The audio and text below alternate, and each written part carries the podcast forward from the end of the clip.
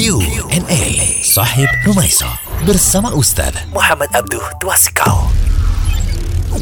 Bismillahirrahmanirrahim. Assalamualaikum warahmatullahi wabarakatuh. Waalaikumsalam warahmatullahi wabarakatuh. Alhamdulillah, salatu wassalamu ala rasulillah wa ala alihi wa sahbihi wasallam. Ah, gimana kabar Pak Hendi? Sehat ya? Sehat alhamdulillah Ustaz. Semoga Allah berkahi Pak Hendi Amin. dan mudahkan dalam segala urusan. Amin. Begitu juga dengan Ustaz. Kita kembali lagi di Q&A ya Ustaz, di mana kita akan menjawab pertanyaan seputar fikih yang dikirim via WhatsApp oleh Sohib Rumaiso. Ini Pak Hendi, ini ada pertanyaan dari Rusdiana, anggota grup WhatsApp Sohib Rumaiso Akhwat 16. Coba dibacakan. Oke. Apabila kita safar, di perjalanan bisnya berhenti hanya sebentar. Lalu kita tidak sempat sholat hampir tiga waktu sholat wajib. Nah, bagaimana cara mengerjakan sholat di tiga waktu tersebut Ustaz? Baik, eh, untuk Rusdiana, ya, sebenarnya ketentuan untuk jamak sholat itu sudah jelas dalilnya. Coba perhatikan ayat berikut ini. Allah Ta'ala berfirman, Akimis sholat ali dulu ke syamsi ila ghasakil lail. Wa Qur'an al-fajri. Inna Qur'an al-fajri kana masyhuda. Dirikanlah sholat dari sesudah matahari tergelincir sampai gelap malam. Dan dirikanlah pula sholat subuh. Sesungguhnya sholat subuh itu disaksikan oleh malaikat. Surat Al-Isra Al-Isra ayat 78. 78. Nah, ini jadi dasar kita untuk mengetahui waktu sholat yang dijamak. Jamak itu artinya kan kita gabungkan dua sholat uh, dua sholat dikerjakan pada satu waktu ya. Nanti kerjakan sholat yang pertama dulu, baru kerjakan sholat yang kedua. Namun dikerjakan pada satu waktu. Begitu Pak Hendi. Ya. Nanti mudah-mudahan pelajaran untuk urus Diana juga grup akhwat ya. Ada penjelasan yang lebih detailnya nggak Ustaz? Nah, keterangannya begini Pak Hendi.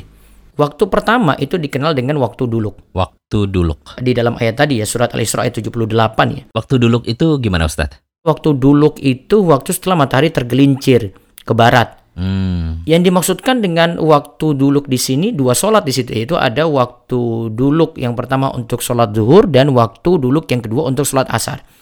Berarti kalau kita perhatikan waktu duluk ini ini sholat yang boleh dijamuk pertama kali yaitu zuhur dan asar. Zuhur dan asar. Catat ya. Catat. Terus yang kedua ada disebut dalam ayat tadi ila ghosakil lail. Ghosak lail. Ghosakil lail itu artinya gelap malam. Hmm.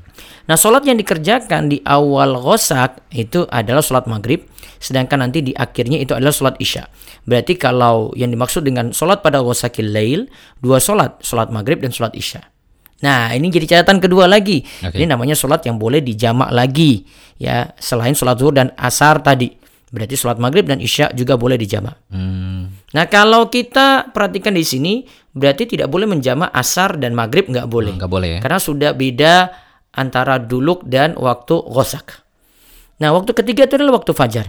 Disebutkan dalam ayat dengan penyebutan Quran al-Fajri. Yang dimaksudkan di sini adalah sholat subuh. Sholat fajar, sholat subuh. Kenapa sholat subuh ini disebut Quran Al-Fajri Ustaz? Sholat subuh itu disebut dengan Quran al-Fajri karena saat subuh adalah waktu yang disunahkan untuk memperlama bacaan Al-Quran. Hmm. Keutamaan membaca Al-Quran saat itu karena disaksikan oleh Allah, ya, oleh malaikat. Malaikat situ ada ada malaikat malam dan malaikat siang. Syekh Asadi rahimahullah ini katakan tentang tiga waktu ini ya. Tiga waktu sholat dulu gosak dan waktu fajar. Tapi totalnya kan tetap kita kerjakan sholat lima waktu. Tapi ada sholat yang boleh digabung. Syekh Asadi katakan mengambil pelajaran dari ayat di atas di dalam kitab beliau. Beliau sebutkan dalam kitab Taisir Latifil Manan Halaman berapa Ustaz? halaman 114 sampai 115. Di dalam kitab ini beliau sebutkan seperti ini. Sholat zuhur dan asar boleh dijamak di satu waktu Hmm, pastinya dengan uzur dong ya Ustaz? karena ada uzur. Berarti maghrib dan isya juga ya? Begitu pula sholat maghrib dan isya boleh dijamak pula. Karena Allah menggabungkan masing-masing dari dua sholat tersebut untuk satu waktu bagi yang uzur. Dua sholat tadi digabungkan satu waktu tadi bagi yang uzur ya, yang punya uzur misalnya jadi musafir dan seterusnya ya. Sedangkan bagi yang tidak mendapatkan uzur tetap dua waktu tidak digabungkan. Artinya ya zuhur dikerjakan di waktu zuhur dan asar dikerjakan di waktu asar. Nah, kalau menjamak tiga sholat sekaligus gimana Ustaz? Ini tidaklah dibolehkan. Misalnya adalah menjamak sholat zuhur, asar, dan maghrib sekaligus. Itu tiga sholat tuh. Ini tidaklah tepat. Karena yang boleh adalah menjamak sholat zuhur dan Asar. asar, atau sholat maghrib dan isya. Isya. Jamaah sholat pun dibolehkan jika ditemukan adanya sebab di situ seperti hujan deras Hujan lebat. atau alasan safar. Nah, menjamak tiga sholat sekaligus berarti ada sholat yang dikerjakan bukan pada waktunya atau bukan pada waktu jamak sholat.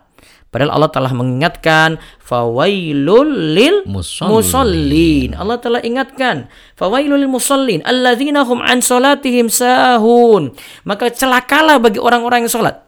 Itu apa? Orang-orang yang lalai dari sholatnya.